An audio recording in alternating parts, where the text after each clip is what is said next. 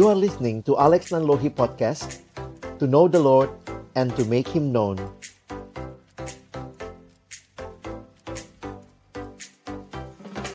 Mari kita berdoa sebelum kita akan membaca merenungkan firman. Mari tunduk kepala kita berdoa. Bapa di dalam surga, kami datang dalam ucapan syukur pada pagi hari ini. Terima kasih untuk cinta kasih dan anugerahmu yang sungguh nyata bagi kami. Kami sejak masa muda boleh mengenal Tuhan, boleh dididik di dalam kebenaran firman-Mu. Kami mohon ya Tuhan ketika kami nanti akan membuka firman-Mu, bukalah juga hati kami. Jadikanlah hati kami seperti tanah yang baik, supaya ketika benih firman Tuhan ditaburkan, itu boleh sungguh-sungguh berakar, bertumbuh, dan juga berbuah nyata di dalam kehidupan kami. Berkati baik hambamu yang menyampaikan, semua kami yang mendengar, Tuhan tolonglah kami semua, agar kami bukan hanya jadi pendengar-pendengar firman yang setia, tapi mampukan dengan kuasa pertolongan dari rohmu yang kudus, kami boleh dimampukan menjadi pelaku-pelaku firman-Mu di dalam kehidupan kami, di dalam masa muda kami. Bersabdalah ya Tuhan, kami anak-anakmu sedia mendengarnya di dalam satu nama yang kudus, nama yang berkuasa. Nama Tuhan kami Yesus Kristus, Sang Firman yang hidup. Kami menyerahkan pemberitaan firman-Mu. Amin. Shalom, selamat pagi. Sebentar ya, Kalek coba pakai dulu nih. Agak susah ininya. Ops.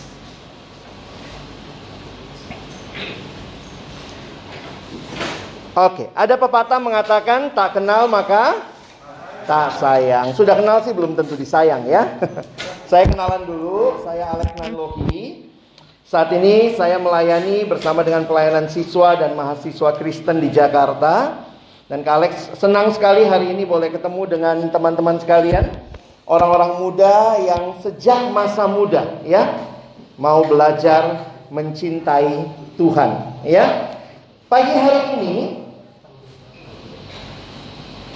sesi pertama kita ini akan bicara tentang aku dan dosaku ya. Kak Alex sudah siapkan satu slide buat kita perhatikan.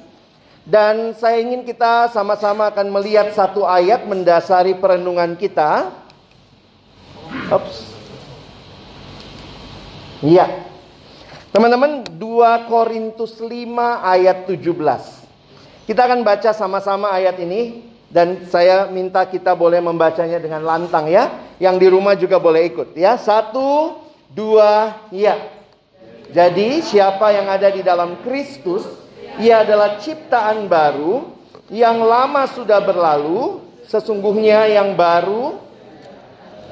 Kak Alex kasih waktu dua menit hafal ayat ini. Ayo, semua coba hafal ayat ini. Dua menit ya. Mungkin masih ada yang bingung bagaimana bergeraknya. Kalian lihat ke saya, padahal Kak Alex juga nggak nyontohin gerakan apa-apa. Nanti di kelompok boleh ya pikirin gerakannya per kelompok supaya juga kalian bisa ingat ayat ini. Teman-teman, kita masuk pembahasannya ya. Tadi menarik ya, kita bicara yang lama sudah berlalu. Yang baru sudah datang. Kalian ingin mengajak kita melihat ya, betapa pentingnya kita orang Kristen melihat Kristus sebagai pusat kehidupan kita. Perhatikan, Ketika Yesus datang ke dalam dunia, siapa sih Yesus ini? Yang kehadirannya membelah dunia menjadi dua sejarah besar. Sebelum Kristus dan sesudah Kristus. BC, before Christ. Lalu AD, Anno Domini, tahun Tuhan kita. Siapakah pribadi Kristus yang kehadirannya membelah dunia menjadi dua sejarah yang besar. Tapi yang jauh lebih menarik, apa yang dikatakan di ayat ini. Siapa yang ada di dalam Kristus waktu Yesus ada dalam hidup kita, maka teman-teman dan saya, kita punya dua kehidupan yang terus harus kita ingat. Yang lama sudah berlalu. Sesungguhnya yang baru sudah datang, ya. Nah, apa sih hidup yang lama? Apa sih hidup yang baru? Kak Alex mau di sesi pertama kita lebih melihat kepada hidup yang lama. Makanya bicara aku dan dosaku. Yang pertama saya mau ajak kita perhatikan, hidup yang lama adalah hidup di dalam dosa. Ini hidup yang lama. Teman-teman lagu yang tadi Kak Tunggul pilih indah sekali ya. Aduh saya selalu kepancing jalan ya. Sorry. Oke. Okay. Oh, dimundurin lebih baik ya. Oke, okay. bisa. Oh, Oke, okay. jadi saya mesti begini terus ya. nah, oke, okay. baik. Nah, teman-teman perhatikan bahwa ketika Allah ciptakan kita, maka manusia adalah ciptaan Allah yang sungguh indah sungguh mulia. Tadi kita udah nyanyi ya. Dalam peta Allah kita diciptakan. Kalex pernah pergi ke satu sekolah anak SMP ya. Apa sih artinya gambar Allah? Manusia ini kita adalah gambar Allah. Di dalam gambar dan peta Allah. Saya paling sederhana sih ingatnya begini. Di depan kelas ini kalian masih pernah masuk sekolah nggak ya? pernah lah ya? Pernah masuk kelas ya? Di depan kelas ada siapa selain burung Garuda? Berdua di depan. presiden sama wakil presiden gitu ya. Yang selalu nyengir kalian nggak pernah balas. Karena pakai masker ya. nah, satu waktu Kak Alex nanya sama anak SMP ya. Mana presiden kita? Semua pada nunjuk itu, itu gitu ya. Saya bilang numpang tanya, kalau itu presiden kita, ada berapa presiden di sekolahmu? Karena setiap kelas punya satu. Itu bukan presiden kita, itu cuma gambarnya. Bukan presiden kita itu, itu gambarnya. Ada orang juga ditanya, mana bokap lu yang mana? Terus dia keluarin dompet. Ini, ini bokap gua. Tipis amat bokap lu. itu bukan bokapmu, itu cuma gambarnya. Waktu Allah menciptakan manusia, kita disebut sebagai gam, gambar Allah.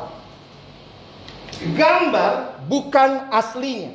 Waktu dibilang manusia gambar Allah, apakah manusia Allah? Bukan, kita cuma gambarnya. Apakah itu presiden kita di dinding? Bukan, itu cuma gambarnya. Tapi itu bukan gambar sembarangan, itu gambarnya presiden. Kamu dan saya, kita bukan sembarang gambar kita adalah gambar Allah. Teman-teman begini ya. Berarti hidup kita harusnya menggambarkan siapa? Orang waktu lihat gambar presiden, nah ini presiden ya. Waktu orang lihat hidupmu, orang harusnya lihat siapa? Allah. Ada nggak temen atau mama papa di rumah? Iya anak gua Allah banget. Belum ya? Kalau belum berarti belum gambar Allah dong. Kalau papa mama lihat, ih dasar nih anak anak setan, berarti setan banget loh gitu ya. Nah teman-teman ingat, Allah menciptakan kita supaya kita menggambarkan Allah, menyatakan Allah. Karena itu harus diingat bahwa manusia hanya menemukan kepuasannya di dalam Allah. Begitu manusia tidak mau dengan Allah. Manusia yang diciptakan oleh Allah untuk menggambarkan Allah lalu berontak kepada Allah. Itulah yang kita sebut dosa. Dosa kalau kalian lihat bahasa aslinya salah satu istilah dosa dalam bahasa Yunani dipakai kata hamartia ini. Apa itu hamartia? Kalau orang memanah, maka ada target yang harus dikena. Paling bagus sih kena tengahnya ya. Ini boro-boro kena tengahnya. Ini meleset semua nih. Nggak ada yang kena bahkan bidang panahnya. Itu namanya meleset dari sasaran. Itulah do dosa. Coba kalian ingetin ya.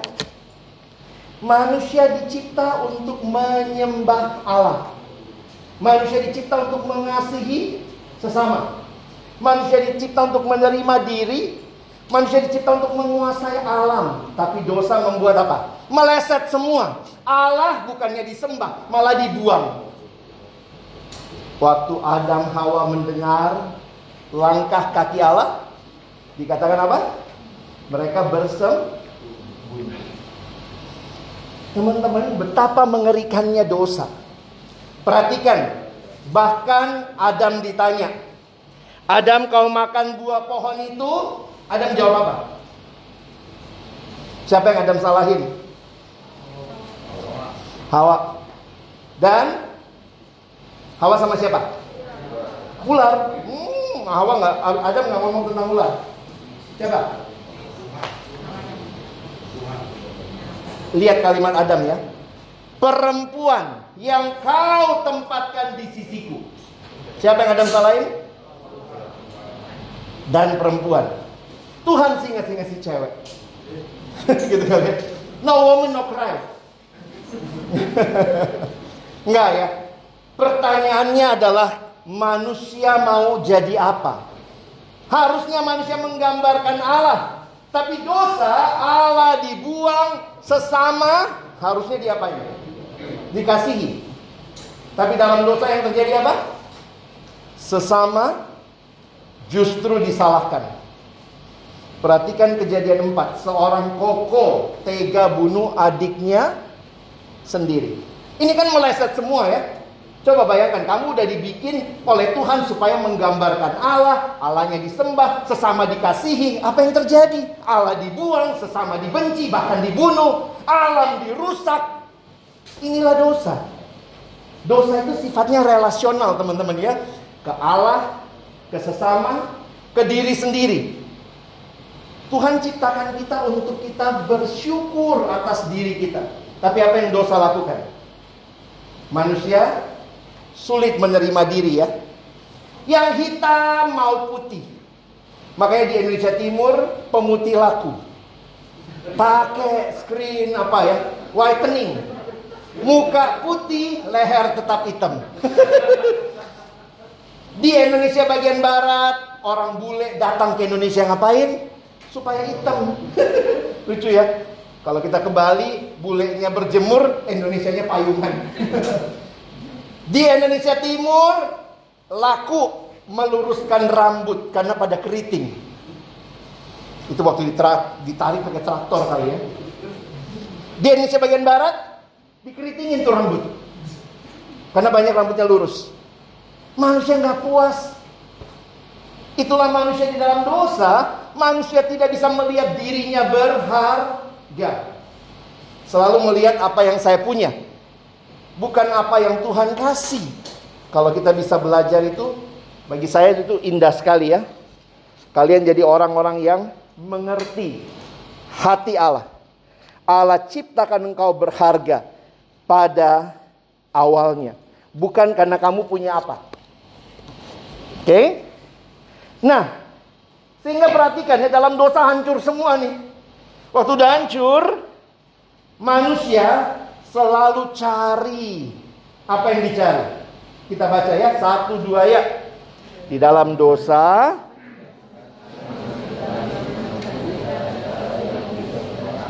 untuk mengisi kekosongan hati yang sebenarnya hanya bisa dipuaskan oleh oleh Allah. Begitu Allah dibuang, yang lain yang mungkin jadi Allah. Makanya ingat, saingannya Allah apa? Berhala. Manusia selalu cari kepuasan di luar Tuhan. Kalex ingin kita belajar ini ya. Dosa itu bukan sekadar melanggar firman Allah. Saya kutip satu kalimat dari pendeta John Piper. Lihat bahasa Inggrisnya dia pakai istilah apa? Sin is what you do when your heart is not satisfied with God. Dosa adalah apa yang kau lakukan ketika hatimu nggak puas dengan dengan Allah. Aduh rasanya nggak puas nih, maka cari lagi yang memuaskan hati. Harusnya kita dicipta memuliakan Allah ya. Tapi begitu dalam dosa, ini nih yang terjadi. Fokusnya siapa? Hmm. Aku. Aku. Aku. How do you spell sin? How do you spell sin? S I N. What is sin? Sin is the I in the center. Akulah yang paling utama. Yang paling penting adalah apa yang aku mau. Aku puas, aku senang, aku untung, aku aman. Akulah segala-galanya. Bukan Tuhan, bukan sesama. Jadi ngeri ya. Ini yang dosa lakukan. Harusnya God is everything. Then this is what happened. I am everything. Tidak heran hidup di dalam dosa teman-teman Itulah hidup yang seperti ini nih Dibelenggu Kalau kita lihat sekarang rasanya dosa malah dipertontonkan Dipamerin, disebarin Padahal kalau perhatikan Dosa itu mengikat Dosa di dalam Alkitab Dipakai istilah yang menarik ya Istilahnya apa? Hamba karena dipakai pengertian dosa seperti tuan yang sedang memperbudak. Itulah digambarkan di Alkitab. Dosa dipersonifikasi. Dosa membelenggu. Perhatikan apa yang membelenggu hidupmu. Karena ini bicara aku dan dosaku, jangan mikirin dosa orang lain ya. Kadang-kadang kalau ke Alex nunjukin begini, langsung ada temen yang nyenggol, tuh, tuh, tuh, tuh. Eh, waktu kamu nunjuk begini, ingat ada tiga jari nunjuk ke sini. Evaluasi hidupmu masing-masing. Dosa selalu relasional. Terhadap apa? Terhadap Allah, sesama, diri sendiri, bahkan lingkungan. Maka perhatikan, apakah dengan Allah hidup kita baik, beres? Ada yang bilang, aduh saya nyontek kak. Nyontek kan urusan saya sama, saya sama ini aja, sama pelajaran saya. Oh tidak. Itu bicara tentang kecurangan. Di dalamnya engkau dan saya berdosa kepada Tuhan. Menarik ya. Kita di gereja ada pengakuan dosa. Kita dosanya sama teman, tapi ngakunya sama Tuhan karena semua dosa kita terkait kepada Allah yang sudah menciptakan kita untuk menggambarkan dia. Kalian ingat lagu di Kidung Jemaat ya? Tuhan ku bilang hati kawanku terluka oleh tingkah ujarku dan kehendakku jadi panduku. Ampunilah. Minta ampunnya sama siapa? Sama Tuhan. Tentu juga dengan sesama harus diperbaiki ya. Minta maaf. Tapi semua dosa itu adalah relasional terkait dengan Tuhan. Nah, mana yang jadi pergumulan? Kamu mungkin bilang, aduh Kalek, saya emang nggak begini-begini amat ya. Wih dosa amat gitu, teroris, teroris nggak ya? Ada yang teroris di sini? Ada yang suka diteror? Tapi teroris sama pembuli tipis nggak? Ya, saat beda-beda tipis sama itu, saudara kandung itu. Kita lihat lagi ya. Apa yang mungkin menjadi pergumulan kamu, pergumulan saya dalam kaitan dengan dosa. Kan itu Alex sekali lagi mohon. Teman-teman yang di rumah juga, ini bukan hanya bicara dosa orang. Bicaralah, apakah itu juga jadi bagian. Ada yang begini, oh dia kak, papa saya. Udah bukan papa ya, kamu ada nggak? Nyoba-nyoba rokok, tadi Kak Tunggul juga ngingetin ya. Kalian suka mikir gini, coba kamu jadi Tuhan. Susah nggak sih jadi Tuhan? Kadang-kadang manusia ini ya, mencobai Tuhan. Contoh, doanya ini. Tuhan minta kesehatan, tapi rokoknya jalan terus. coba kalau kamu jadi Tuhan, gimana nolongnya? Tuhan mau kurus, tapi makan terus. Gimana nolongnya? Ada yang bilang, iya kak, saya diet sekarang pakai masker. Oh kenapa? Tutup mulut biar nggak makan. Ini realitanya manusia di dalam dosa selalu mau yang dia mau. Dosa itu merusak, hati-hati. Siapa yang nggak tahu sih ditulis dilarang merokok? Ada yang bilang gini, Kak Alex, mana ada di Alkitab dilarang merokok? Jadi karena, itu kamu ngerokok. Ya saya nyoba-nyoba. Ya ngapain dicoba kalau udah tahu? Nggak benar. Hidup itu bukan sekadar mencoba. Hidup adalah memilih. Ayo ulang sama-sama. Hidup bukan sekadar mencoba. Hidup adalah memilih. Kalian ingat satu waktu retret di Bandung. Ada anak siswa. SMP 2 ya. Kelas 2 SMP. Kelas 8. Terus dia nanya sama saya. Dia bilang ini tadi. Kalex pernah nyoba narkoba nggak? Nggak pernah. Kenapa tadi kakak bilang nggak boleh narkoba? Kakak pernah nyoba nggak? Nggak pernah. Kenapa bilang nggak boleh kak? Eh saya bingung kan? kakak bilang nggak boleh ngerokok. Iya. Kakak pernah ngerokok nggak? Nggak sih. Kenapa kakak bilang nggak boleh? Nah teorinya dia, ini siswa ya kelas 8 ya. Teorinya dia, lu coba dulu baru bilang nggak boleh.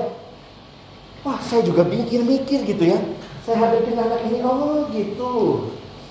Saya bilang sama dia, e, penjara, penjara bagus nggak?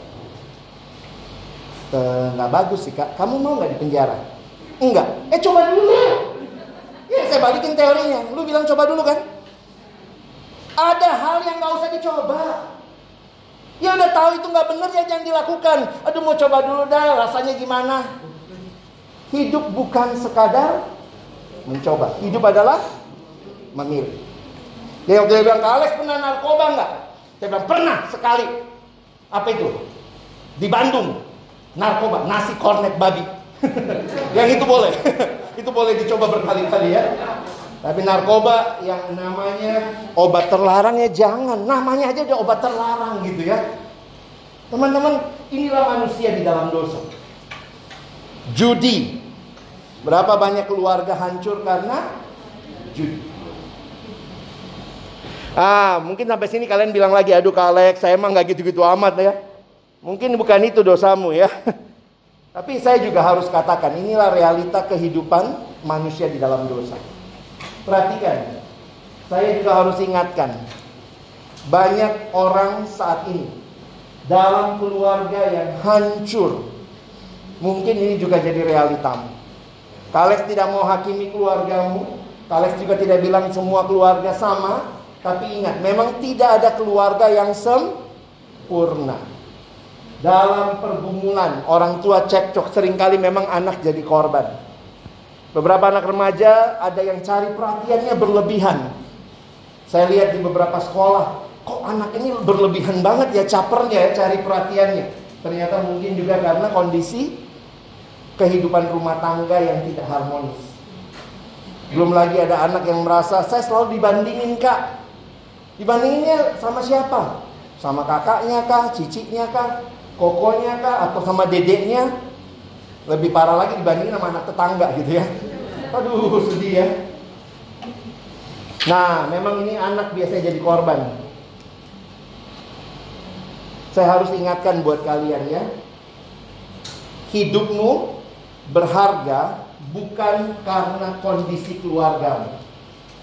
Karena Kalex ketemu satu anak yang orang tuanya dalam waktu sedang berantem dan mau bercerai, anak itu kemudian patah semangat dan dia bilang, "Kak, memang saya tidak berharga. Lihat aja keluarga saya."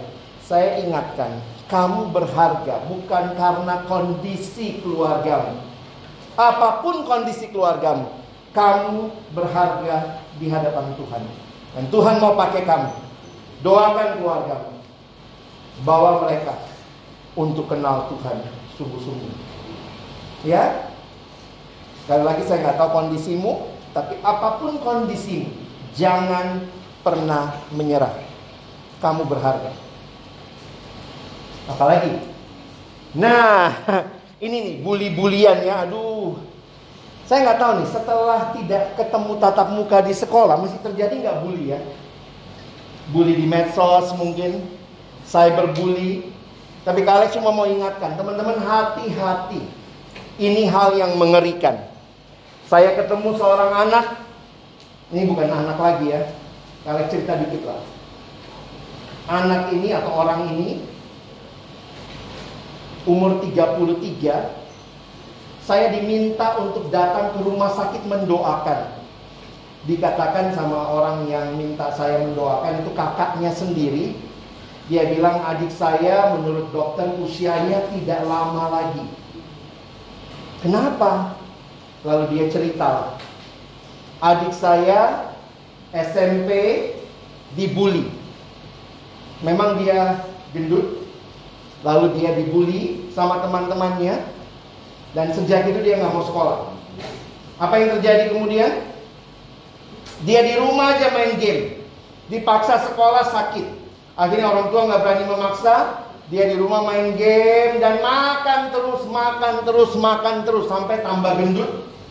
Di usia 33, dia dengan diabetes yang dia idap sudah gagal ginjal dan tidak bisa lagi ditolong. Setelah Kalex datang doain dia, dua hari kemudian dia meninggal dunia. Secara sederhana kayak Tuhan ajarin saya. Kau pikir bully itu cuma kata-kata. Kamu bisa bunuh orang dengan bully. Hati-hati dengan perkataanmu. Belajar berkata-kata sesuai firman Tuhan. Kita perlu belajar. Alkitab ingat, hati-hati dengan perkataan. Kalau kalian lihat di Alkitab, dosa perkataan itu 10 top 10 dosa itu pasti masuk perkataan. Jadi jangan cuma bilang, ah cuma bercanda. Hei, kalau bercanda dua-duanya ketawa. Kalau satu nangis itu bukan bercanda. Ingat, di rumah gangguin adik, cuma bercanda kok. Eh pendek, kalau bercanda, dia ketawa. Dia ketawa nggak? Kalau dia nggak ketawa, itu bukan bercanda. Jangan main-main. Pakailah kalimat yang memberkati. Ya, saya selalu ingatkan ini kalau khotbah karena pengalaman itu. Bully equal death. Hati-hati.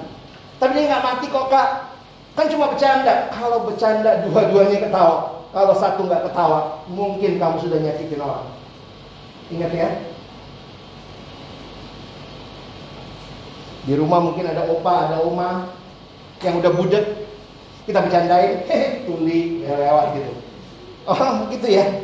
Enggak kok kak bercanda, oma ketawa nggak? Opa ketawa nggak? Marah malah gitu ya. Nah pas dibilang dia dengar ya. Kadang dibisik nggak dengar pas dibilang gitu ya. Hati-hati ya. Pakai mulutmu untuk memberkati orang lain. Nah, jangan bohong. Kadang-kadang kalau saya pikir-pikir apa ya yang jadi dosa-dosa yang kita masih simpen ya ini salah satu mungkin kebohongan. Siapa tuh yang mencain adik, adik, kakak, kakak, selalu yang lain yang salah ya. Itu memang dari dulu manusia begitu, nggak pernah bilang dia yang salah. Siapa yang salah? Orang lain. Siapa yang salah? Orang lain. Kalau ini jadi hidupmu, ngeri ya. Kalau onsite sih ini jadi masalah ya. Tapi kalau online saya pikir ada juga cara menyontek kan cara ngerjain tugas yang copy paste. Nah, ini kita teman-teman belajar ya, hati-hati. Ini semua bukan hanya sesuatu yang ah biasa, anak mana sih yang gak nyontek? Ada anak Tuhan. Jangan karena temanmu nyontek, ah dia sama-sama nyontek juga kok. Enggak. Belajar untuk lihat.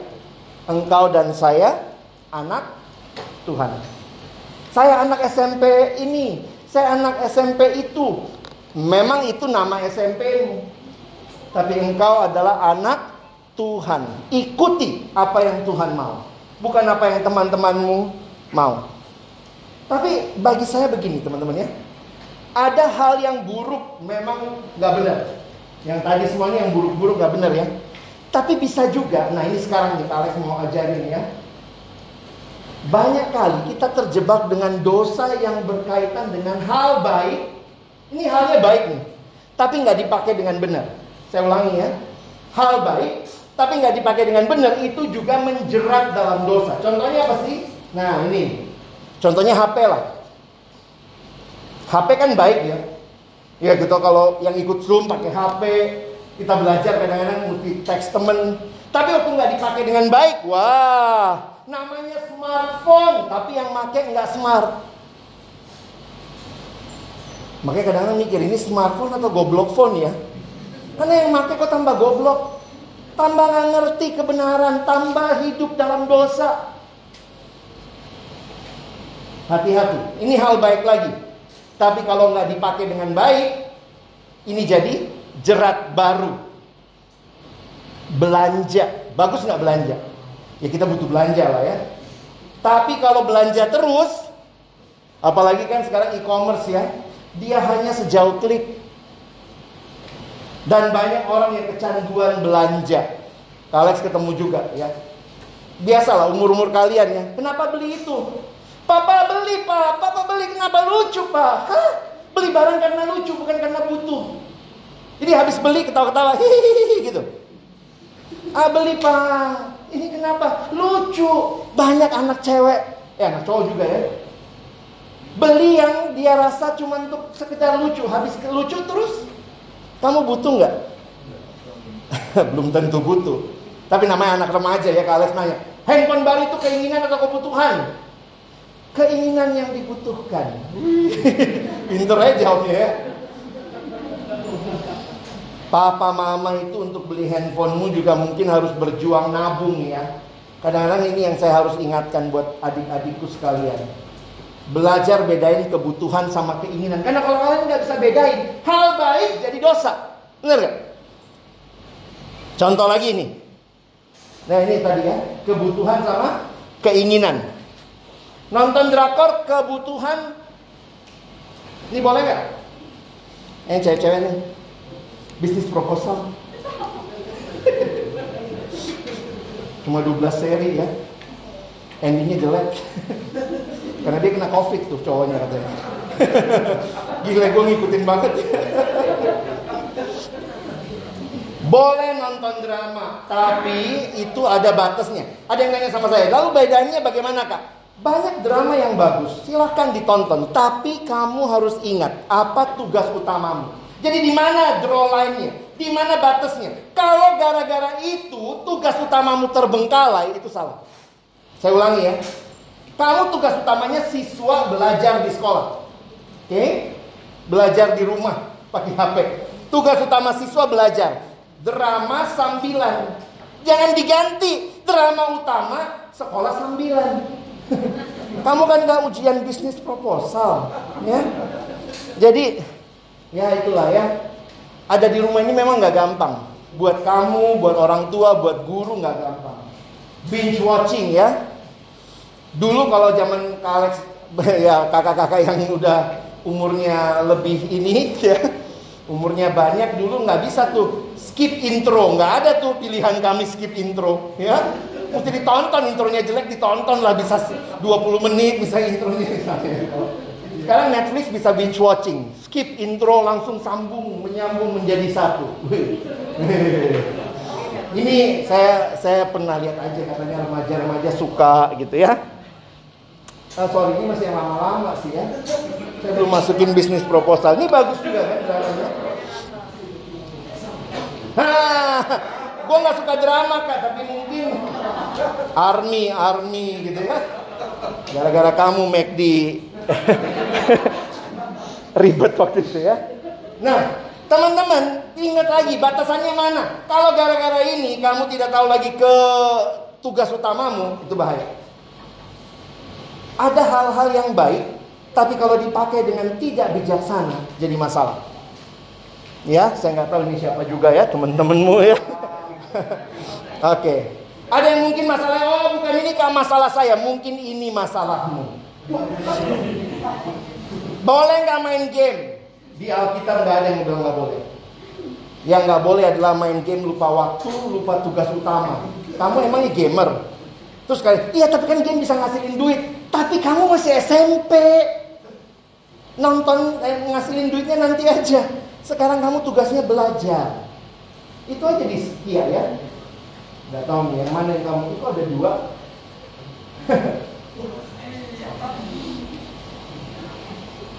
Siapa lah ini ya?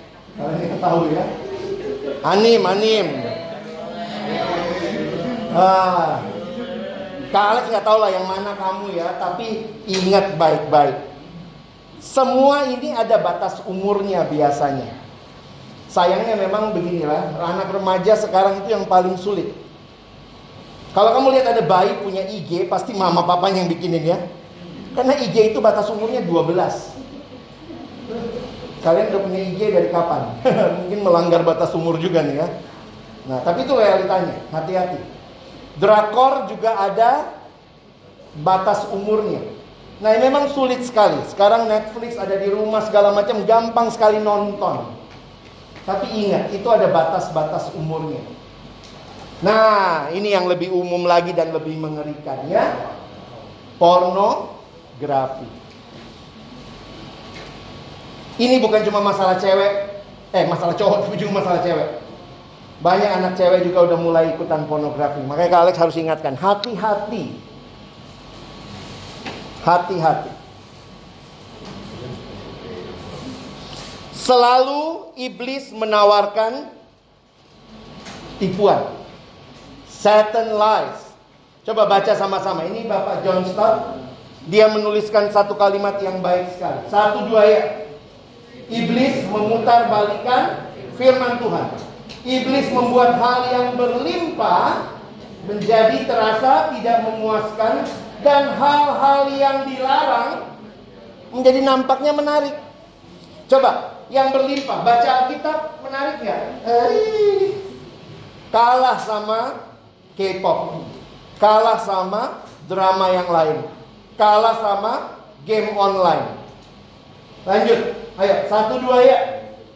Sampai sekarang, salah satu kesibukan iblis adalah menjadikan hal-hal yang diizinkan Allah nampak membosankan dan hal-hal yang dilarang jadi menarik.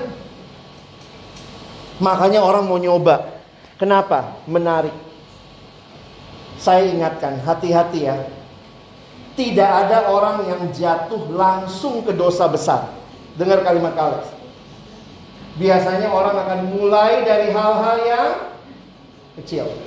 Kalau dari remaja kalian biasakan tidak taat, biasain nonton porno, biasain nonton berlebihan, main game berlebihan, maka kamu nanti menuai hasilnya kemudian.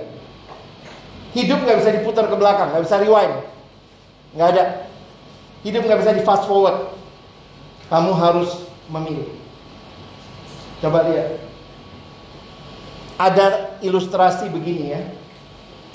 Di padang gurun itu malamnya tuh dingin banget, siangnya panas banget. Makanya biasanya kalau orang ini ya, ya lagi lewat, biasanya dia akan berhenti.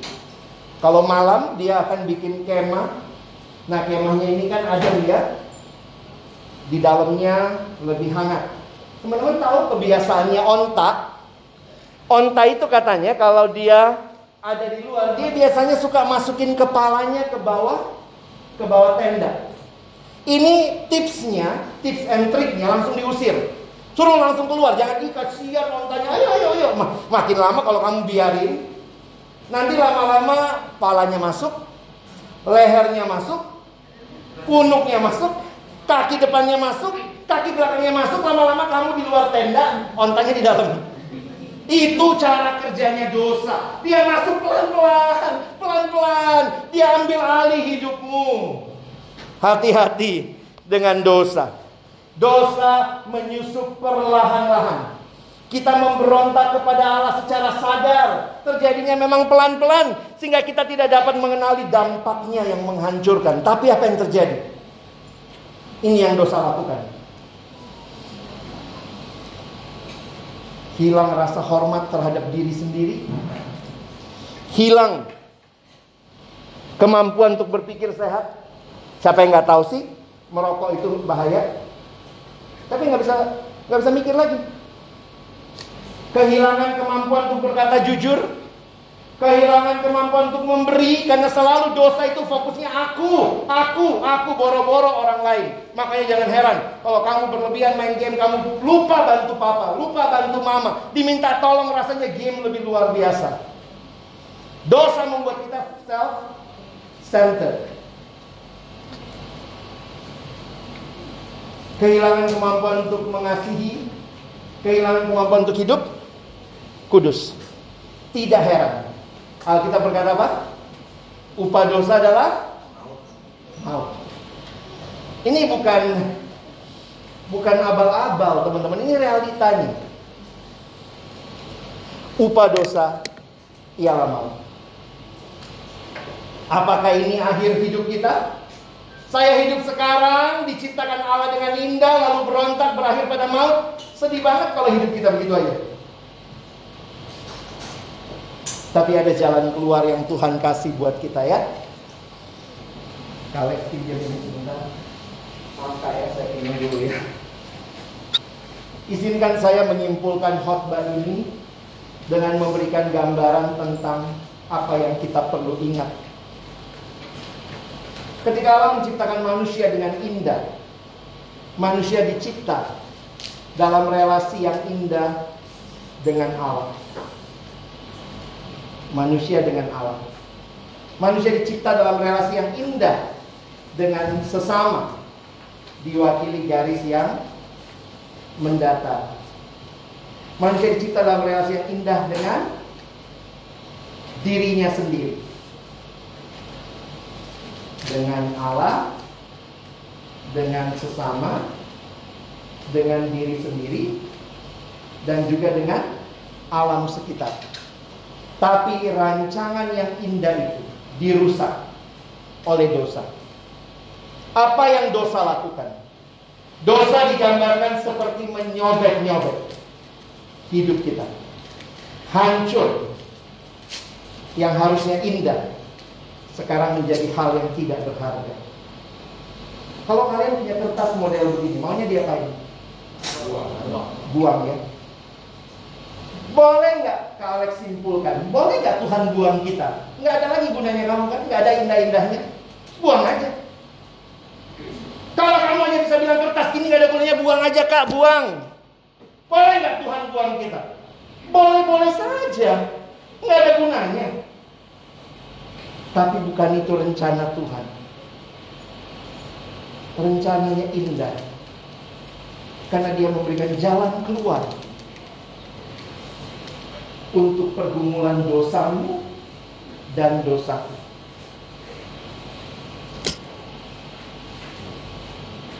Makanya kenapa kita bilang Injil itu kabar Baik. Kita lihat sama-sama hidup yang Tuhan berikan. Alex mau kita lihat video klip ini dan kiranya ini boleh menyimpulkan sekali lagi apa yang kalian dengar hari ini. Sesi kedua saya akan khotbahkan tentang salib. Tapi saat ini saya mau kasih tahu sama kamu, bereskan dosamu.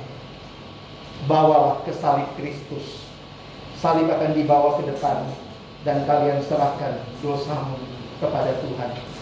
Mari lihat video klip terakhir ini.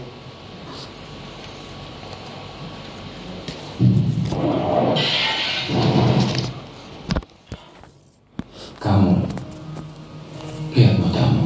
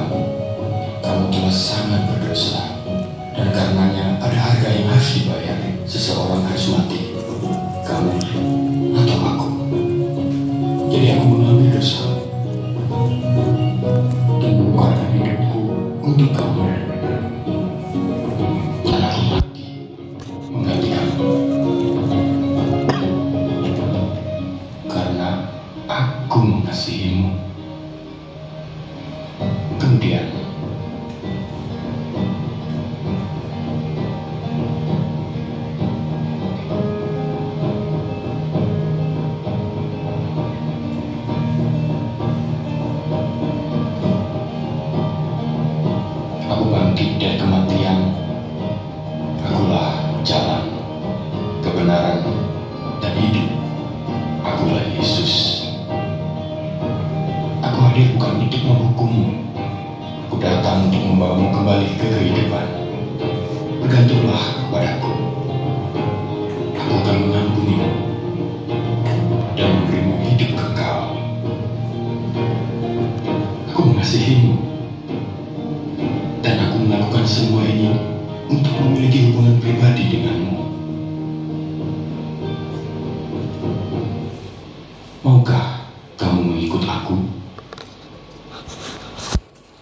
Saat ini Kak Alex minta kita ambil waktu tenang secara pribadi.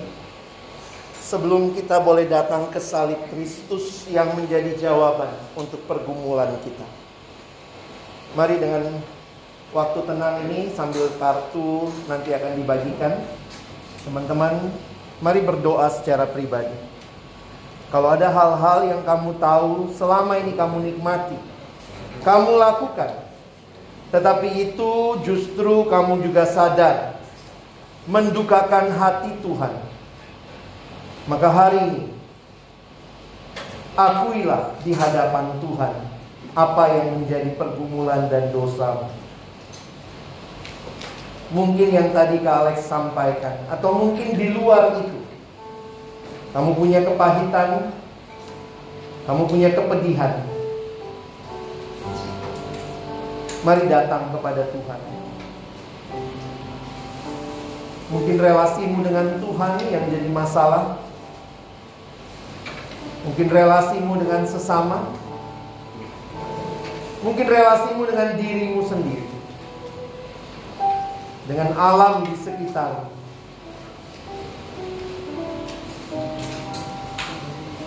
Setelah teman-teman mengakuinya dalam doa pribadi. Mari ambil waktu, keluarkan alat tulis sebentar. Kalian bisa menuliskan di kartu yang kalian dapat. Tulis di bagian berwarna putih. Silakan tuliskan apa saja yang kau tahu, mendukakan Tuhan dan kau katakan Tuhan saya tidak mau lakukan itu lagi. Tidak usah tulis nama. Ini kartu pribadi.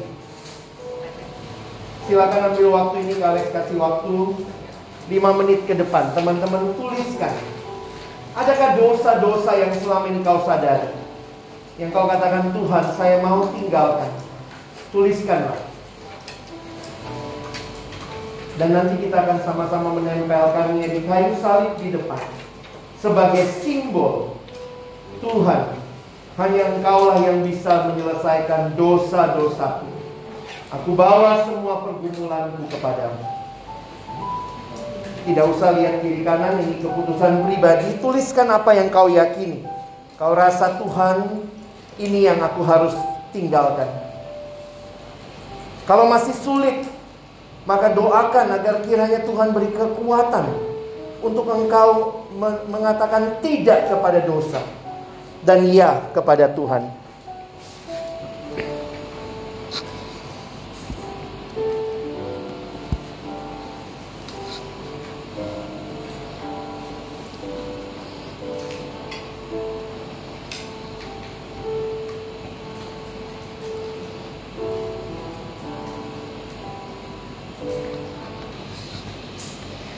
Pagi ini kami datang kepada Tuhan menyampaikan segenap pergumulan hati kami, keinginan kami untuk hidup bagi Allah dan meninggalkan dosa. Karena di dalam Kristus kami adalah manusia baru. Yang lama sudah berlalu. Sesungguhnya yang baru sudah datang. Hamba menyerahkan adik-adikku di dalam segenap pergumulan yang mereka sampaikan hari ini. Biarlah Tuhan menolong agar kiranya masa muda yang mereka hidupi bukan menjadi masa muda yang hidup di dalam dosa, tapi masa muda yang mereka perjuangkan untuk hidup bagi Allah. Terima kasih. Berkati waktu selanjutnya dalam sharing di kelompok kami pun boleh saling mendukung, saling membangun satu sama lain. Dalam nama Yesus kami berdoa. Amin.